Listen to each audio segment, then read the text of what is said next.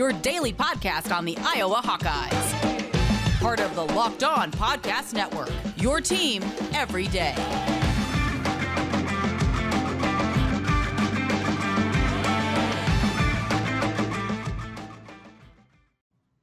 Welcome back, Hawkeye Nation, to another episode of the Locked On Hawkeyes podcast, your daily podcast covering your Iowa Hawkeyes on the Locked On Podcast Network. As always, I am your host, Andrew Wade, and we have a very exciting guest on today's show. Before we get to that introduction, I do want to thank you all for making the Locked On Hawkeyes podcast your first listen every single day. You can find the Locked On Hawkeyes podcast for free wherever you get podcast at and also on YouTube by searching Locked On Hawkeyes. And this episode is the Locked On Hawkeyes podcast is brought to you by McDonald's, proudly serving communities since 1965. McDonald's has always been more than just a place to get a tasty, affordable food item. It is an unofficial community center. A big thank you to our friends at McDonald's for always being there. I am loving it.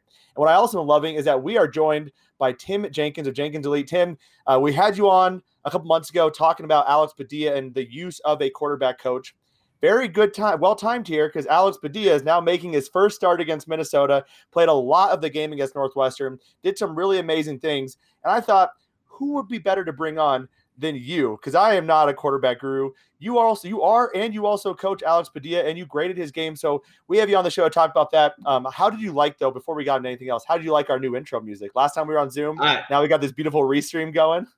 Yeah, you're just crushing it. Yeah, every yeah. time I jump on, you guys got a new thing upgraded. You know, next yeah. thing I know, you're going to be sitting in a brand new studio.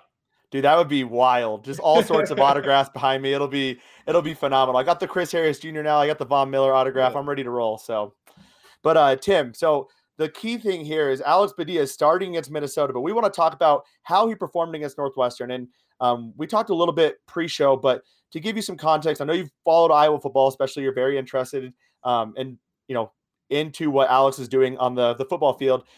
We've had an interesting situation. Spencer Petras goes six and two his first year as a starter. This upcome this year he goes six and zero. Oh. He struggles against Purdue. He struggles against Wisconsin. The offense just kind of bottoms out entirely, and he gets hit pretty hard against Wisconsin. He goes down. Seems like he has an injury issue against Northwestern. Threw two balls in the dirt. They decided we're putting Alex Padilla in. Now we have a full blown quarterback controversy on our hands because Alex Padilla looked phenomenal in my opinion. And Spencer's also the starter preseason. So it's going to be really interesting to see what happens. I think Minnesota, in my opinion, is really the test to say, can Alex do it here? And if he does, I think it's his job to lose. What are your thoughts on that? Yeah, I mean, I think it's well, one right now, you you know, Spencer's dealing with an injury. It looks like so. I think when you see somebody who's like dealing with an injury, it's kind of easier as a coach, right? Because if I'm the head coach Iowa, I'm sitting there and it's like, hey, we're just going to play the healthy kid. So to yeah. me, it's like in the short term, it's easy because you're gonna you're obviously making a move, or it looks like you're making a move to someone who's healthy. And again, when you look at, I, I think if Padilla would have gone against Northwestern and struggled, this would be a different conversation, right? The fact is, he went in, he did well. I'm sure the team feels confident about him. So then it's like, okay, we could probably let this kid run against Minnesota and, and we'll be okay. The interesting thing is going to be if this continues for Alex, right? Which is, hey, if he keeps having success and the offense looks the way it did in the Northwestern game, what do you do if Spencer's healthy, right? That's where there becomes the that's when it really becomes a controversy. I think right now it's pretty cut and dry because it's hey, we've got a kid who we've got to get healthy, and then we've got another guy who is healthy and and, and we feel confident with him. So I think the short term it's it's easy. The long term is where this is going to get confusing. The long term is like every college football program where it's like you have so many factors going into it, right? Hey, if you play one kid, does the other transfer? Who are you more like? Who are you less will like? Who do you want to lose less? Right? I think yeah. that's really what it comes down to. And you know, listen, you saw it in Alabama a couple years ago with Jalen Hurts and and and Tua, and and you see it happen all the time where it's you know for some reason or another, another guy gets an opportunity and then he does well and then from the coaching perspective, you're sitting there with the portal now and you're saying, okay, who do I want to lose less? And then that's usually who you end up going with. But I do think if I'm an Iowa fan, it's an exciting time because you kind of you're getting a, a look at a kid that that I'm sure when you were watching games early in the season, you were like, man, I'd love to get a look at him. But when you're the number three team in the country, how do you justify making any moves? Right? Yep. Like it's like we're winning and we're winning big time football games. It's hard to make a move. Now where you're at, you know, it's one of those things that you can make a move and and, and really see what you have. And you know, then you're going to end up getting second guessed of, hey, why wasn't this made earlier? But uh, I think anytime you're the number three team in the country, it's just hard to make changes like that. When you're going off a win against Penn State, you can't be like, oh wait, you know what? Our quarterback didn't play the best. Let's uh, let's make a change now. Um, it, it was very interestingly timed, I'm, I'm excited for Alex. Uh, it's tough to come in. I think, and you can probably speak to this as well. But if you're a number two quarterback, you're not getting starter reps. You're not getting a lot of reps of those ones. You're not getting a lot of the time on the field that the, the Spencer Petras is, and you're not getting that gameplay. So to come in in a Big Ten game against a Northwestern team that, yes, they are down this year, but Northwestern is always a tough opponent to play. And you're playing at Ryan Field, granted a little bit of home field advantage because 70% of that fan base there was was Iowa fans because Northwestern's a terrible fan base. Um, but nevertheless, like that is a tough place. That's a tough time to come into. And then to make the throws he did, Iowa started off a little bit slow. You had that tight end screen, just getting him comfortable, but very quickly he turned on the Jets. I mean, and he had a very clear connection with Keagan Johnson and with with uh, Arland Bruce. I thought between those three, and it makes sense because he's been practicing with those guys yep. since they've got here. So he has that connection. Keagan has been a guy who's just been waiting to explode, and Alex was there to give him a chance. What did you see on that first drive for Iowa with Alex Padilla in. What did you kind of notice, and would you have any improvement or feedback that you would have given Alex on that? And I'm sure you actually probably already did. yeah, I've already given Alex all. yeah, I'm giving him all he can handle. I uh, no, I think so. When I watched the tape, in all honesty, here's here's where I kind of came down on it. So Iowa's a run first team. Like that doesn't like everybody knows that. Like I'm not like blowing anyone's brains right now.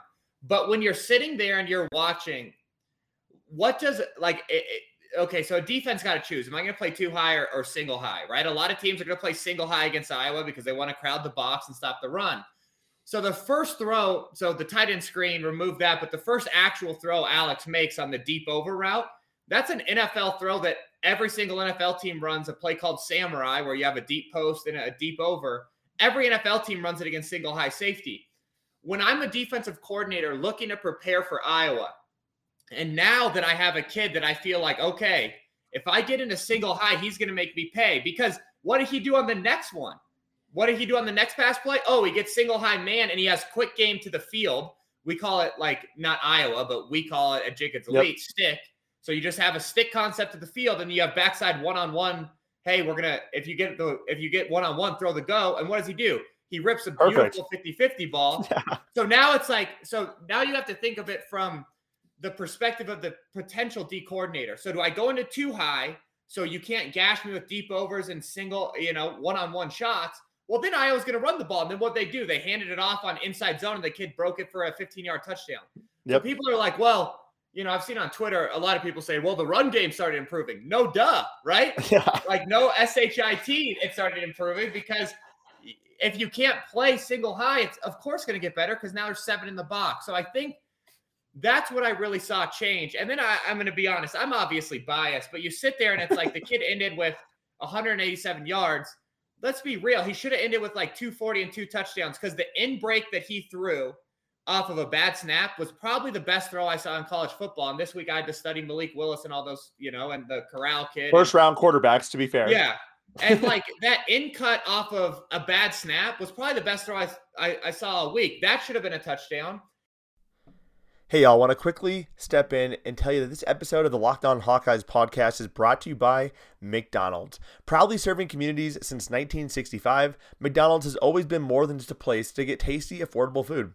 It's a place where friends and family can come to reconnect, a place where classmates can meet up with the study group knowing they'll have dependable Wi Fi and an endless supply of french fries and McFlurries. Win or lose, it's a place where teammates, competitors, the home team, or the away team can come to recharge. It's a place you always look forward to stopping on on a long road trip to rest your legs and refuel. Personally, and high school was always after a baseball game and college is always after a long night out. And now, with my wife pregnant, we go there honestly almost every Friday and Saturday because she's always craving a delicious McDonald's treat. McDonald's is the place to go where you want to refuel and reconnect. And did someone say locked on Hawkeyes watch party? Personally, McDonald's is the place to be. Ba da ba ba ba. I am loving it. And I want to thank you all for making the Locked On Hawkeyes podcast your first listen every single day. You can find the Locked On Hawkeyes podcast for free wherever you get podcast at and also on YouTube. All you need to do is search Locked On Hawkeyes. And then they run the double deep over where those guys rub down the red zone. and he throws a ball that it's like it's a tough catch, but like you got to come down also, with it. Yeah. So to me, there was so much, I think, excitement. I do think that obviously the big thing is can you do it again? Right. And, and I think that's where, you know, Iowa fans are going to want to see it again. And, and don't get me wrong, uh, you know, there was he, he there was an in cut that he dirted that that's got to get improved, and then there were some other throws that just got away from him. I thought the scramble drill on third down that he ended up throwing that kind of went high on him. Mm-hmm. I think that's the kind of stuff that Iowa fans should be excited about because Alex can get out of the pocket. He ain't going to run for 60 yards and score. So don't get like juiced up like you got Lamar Jackson back there.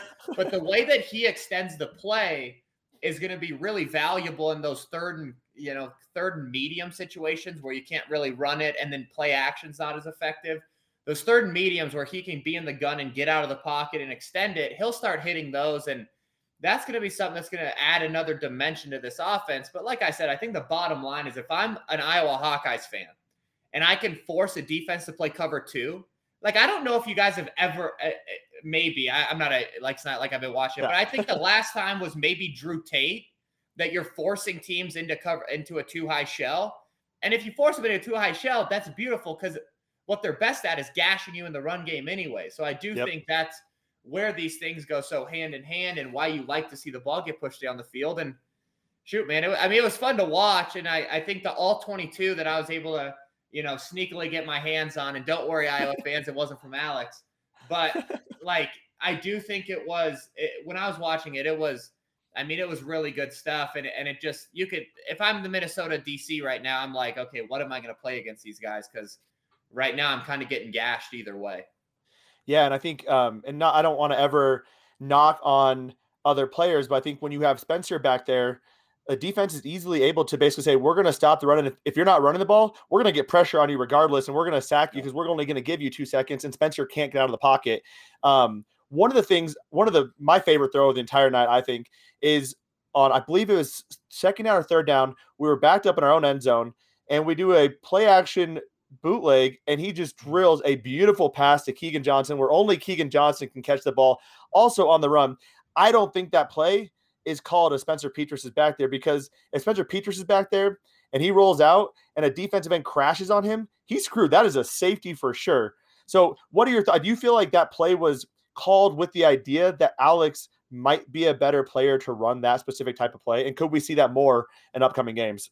Yeah, I think anytime you're talking boot stuff, that mobility helps, right? Anytime I can get out of the pocket, it's going to make my line of sight easier. It's going to make the angles better. So I do think, you know, I, I don't know if it was called necessarily because, you know, Alex versus Spencer. I do think Alex is a great boot. I, I think he's great on the run. I think he's a good boot player. And to me, if I'm an Iowa fan, like, listen, I have to watch a bunch of Broncos tape all the time. And I hammer Teddy Bridgewater about this all the time. The the Broncos run that same boot action all the time. Teddy throws it to the flat every single time. And the flat's usually always open, but usually it comes up, gets tackled for three. You know, I'm watching that and Alex bangs the comeback on the sideline, which to me is like, you know, if you've watched any of my Broncos breakdowns, you know that's like the my number one pet peeve is if you just take the flat. So Alex is gonna get an earful if he would have just taken the flat. He, uh, I mean, he ends up doing a good job and hitting the comeback. And I do think it's one of those things that – you just have to think about all the layers of the offense now. If boot action is something that they can really get into and lean on, well, now that backside DN. So again, why do we run boot? Well, we want to leave the backside DN unblocked, and we want to do that in zone run game as well. So you run the boot to try to get him to play upfield. So now if they play upfield, now you can cut back in the zone, or he just doesn't pursue and chase and then make a tackle from behind. So I think all these things add up and they build on each other. And the thing, and and that's why it's so important, like accuracy with the deep over and that deep post, is because if I'm Iowa, I can only run that play two or three times a game. So I've got to hit them when I throw them, and that's why teams sometimes against teams that you know don't have an accurate passer back there, they feel comfortable loading the box because they're like, hey, they're going to run deep over against us three times they're going to hit one of them. Maybe he'll sail the other two or dirt one. And that's why, you know, you see some, I mean, Wisconsin right now, you can see teams are loading the box against them and they're thinking, hey, you're not going to hit it that often. Um, and that's where it's, it's one of those things that I do think the most important thing is whoever's under center for Iowa is that you're hitting those because you don't get, you know, you can't run it 12 times. You can really only run it three or four times. And when they're open, you got to hit them because that's the only way that you're going to get them to kick back in it too. But I do think that boot action is a big deal to to kind of keep that backside D end at bay.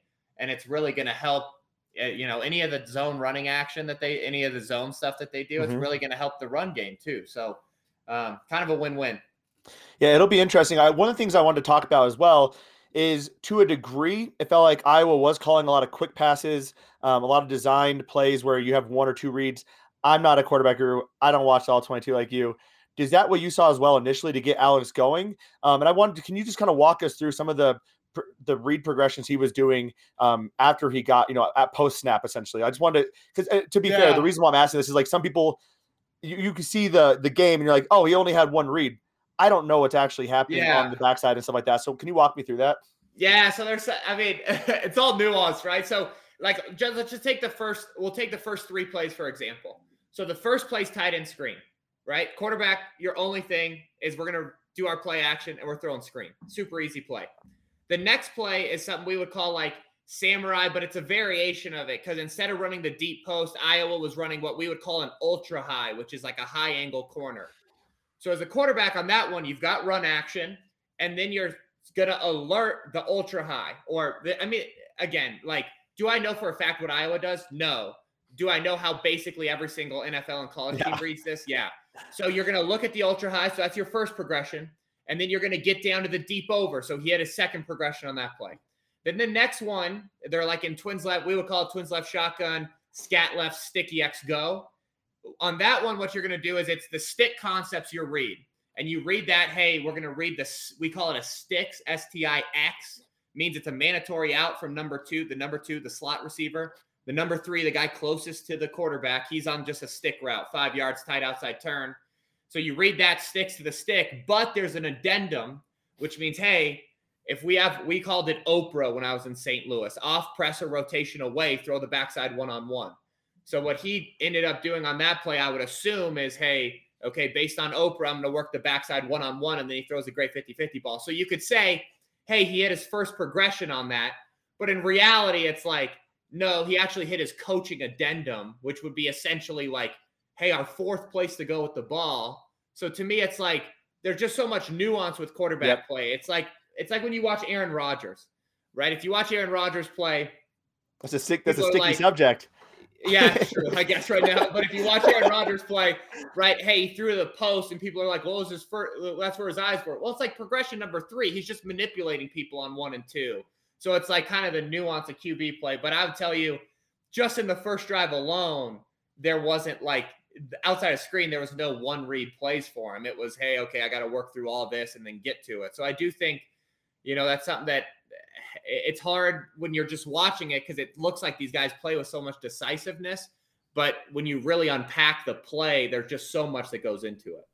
All right, y'all. Tim and I have talked a lot about Alex Padilla and what he brings to this Iowa Hawkeye offense. And if you want to make any bets on this upcoming game, Iowa versus Minnesota, you have to do it at betonline.ag. Betonline.ag is my number one spot for all my basketball and football action this season, and they are back and they are better than ever if you've tried them before. They have a new web interface for the start of basketball season. They got more props, odds, and lines than ever before. So if you want to try this out, head over to their new updated desktop or mobile website, sign up today, and receive a 50% welcome bonus on your first deposit. All you need to do is use the promo code LOCKED ON. That's L O C K E D O N, and you'll get a 50% welcome bonus on your first deposit from basketball, football, NHL, boxing, and UFC right to your favorite Vegas casino games. Don't wait to take advantage of all the amazing offers available for the 2021 season. BetOnline is the fastest and the easiest way to bet on all your favorite sports. BetOnline.ag, where the game starts. This is why all of Iowa Twitter, if you're listening to this, you need to follow Tim Jenkins because he's going to tell you what is actually happening in the game. Uh, you would not believe some of the takes uh, we get on Twitter in regards to Iowa Hawkeye football and what what the quarterbacks are doing. Uh, one of the things I noticed in regards to Alex, I felt like ball placement. It was there's a difference between being accurate and placing the ball in the right spot. Right, accuracy is graded on whether or not the guy catches the ball, whether it's catchable in a degree. But there's also and accuracy in the component of does the guy get the ball in a spot that no one else can get to? Is it the perfect spot for him to catch it and maybe go for a run? The Charlie Jones, is a great example. Were there any concerns from a ball placement perspective outside of maybe that screen and that ball in the dirt? Everything else to me looked pretty darn perfect. Yeah, I think the scramble drill, I would like to see him complete on the sideline. I think there's the eh, we called it a mag route, but it's like a 10 yard wrapped in that obviously he dirted. We talked about that earlier. So I think there were some. I mean, I got to be honest, like the deep over in the end zone that got dropped, I think was an unreal ball placement.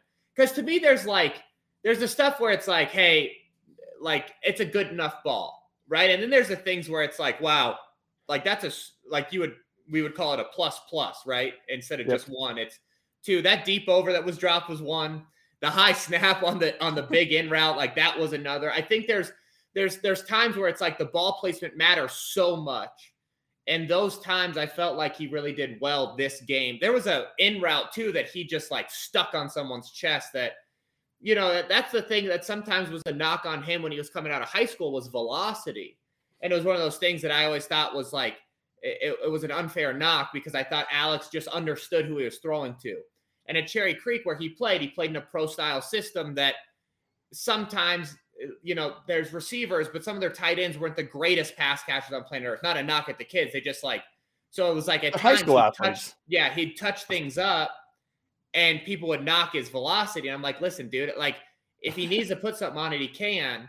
But I think it's like one of those things that kind of unfairly gets graded on some of these kids that it's like, well, he doesn't throw everything 80 miles an hour. Well, he doesn't have to. But you know, there were a couple in routes that I saw him shoot with extreme velocity, where it's like that was to me the stuff that kind of I think silenced maybe a lot of critics that were, you know, didn't think he could do it at the Big Ten level. Well, I mean, he just stuck, you know, a couple of in routes on people, and then you knew that that was a non-issue. So I, I, I do think he did really well at the ball placement. I think there were obviously three or four that that I would have liked to see in a better spot or just completed in general. Um, but I mean, you kind of expect first, that when yeah. you're not running with the ones and it's your first, you know, game going on the road. I just think there's a lot of things that add up to, hey, it's a heck of a first outing. I, you know, if you're playing an FCS team at home in week three, it's a different deal, right? You you you have different level expectations. When you get thrown in, and I don't care who it is, if you go into a a conference game with your backup quarterback, sometimes people aren't excited about that. And to me, it was like I think people came out of there more excited after watching the Northwestern game. Yeah, I was literally in a brewery watching it on my phone. It's my buddy's birthday, and so he's like, "I want to do this." I didn't expect Iowa Northwestern to be a freaking night game, so I'm watching it on my phone the entire time. And I'm like, Alex is like I, I got a little bit too excited. Um, and then he started making plays. My wife's like, Can you shut the hell up? Like you're embarrassing all of us. I'm like, you see what's happening on my phone right now? Um, so I was I was getting pumped up. Uh, Tim, we don't have a ton of time left. Anything else you want to add in regards to Alex uh, that you saw on tape that you want to make sure Hawkeye Nation knows? No, I thought he I, I just thought he did a heck of a job. I thought the guys around him did a really good job. The um, you know, everyone's gonna be mad because they're like, you don't know everyone's name, but like the the running back number 15. I think that yep, kid's a heck of a player. Yeah, I think he's a I think he's a darn good player, and I think that's going to help. You know, to me, if I'm that kid, that's who's who should be excited. Yeah. You're sitting there, and it's like if I can force teams into two high, like I'm my yards per carry is going to go up. So I do think there's a lot of things that that he can add to the offense. But no, it was funny because I listen. I was hanging my Christmas light. I I'm gonna do the Christmas lights early guy and not turn them on because I'm not oh, trying man. to fall off my roof. Yeah. So I was doing the Christmas lights, and my neighbor across the street played baseball in Iowa, and he walks out and he just said, and he yells over at me. He's like, Padilla's in. So it's like I'm like trying not to fall, getting off my roof to go in and watch the game. So I think we are all kind of uh we were pumped up. So it's uh it's exciting. I'm gonna go to the game this weekend, so I'll have to uh Oh, you're going? Let you know how it goes. Yeah, I, I, found a cheap flight, and I, you know, listen, you can't fly into Iowa City, so I got to go into some. I got to go to Cedar Rapids. I'm learning all about the state of Iowa right now, trying to figure out where I'm going to stay and all that. well, if you need uh, if you need any suggestions, let me know. I got I got you covered. Uh, it's unfortunate. I'm actually going to the Minnesota or the Illinois game in two weeks. So, oh, love it. Yeah. So if you do decide to get cheap flights, let me know. You can come tailgate. We'll have a we'll have a good time. Uh, but Tim, as always, yeah, seriously, it'd be it'd be a blast. Let me know though. Uh, as always, it's a pleasure having you on. I know you got to get going, but where can folks find all of your work? You're breaking down quarterbacks across the NCAA and the NFL every single week, uh, and doing it in such a digestible way that it's like quarterbacking for dummies is how I call it. it. You understand it so well, but you do it in a way that common folk like me can actually understand what is going on in the game. So I really that's a skill that not a lot of people have. I appreciate it, man. Anybody can they can just check it out on Twitter at T Jenkins Elite or have a YouTube channel, All Things QB, and you know they can they can watch whatever. But it's a blast. It's a blast. If you have any questions, just tweet them at me. I try to I try to respond as long as they're not laced with like, "Hey, I hate you." So as long as it doesn't have that first, I've uh, I've usually tried to respond. I'm sure. Uh, I'm sure Ben Albright wishes wishes he didn't have all that hate on every single tweet at him as well. Well, Tim, it's been a pleasure, man. As always, Hawkeye Nation, appreciate you all tuning in. Hope this uh, gave you a little bit more perspective on Alex Padilla's performance. And make sure to tune in tomorrow as we do a crossover episode with Daniel House of Gophers Guru covering the Minnesota Iowa game. Have a fantastic Thursday, y'all, and let's go Hawks.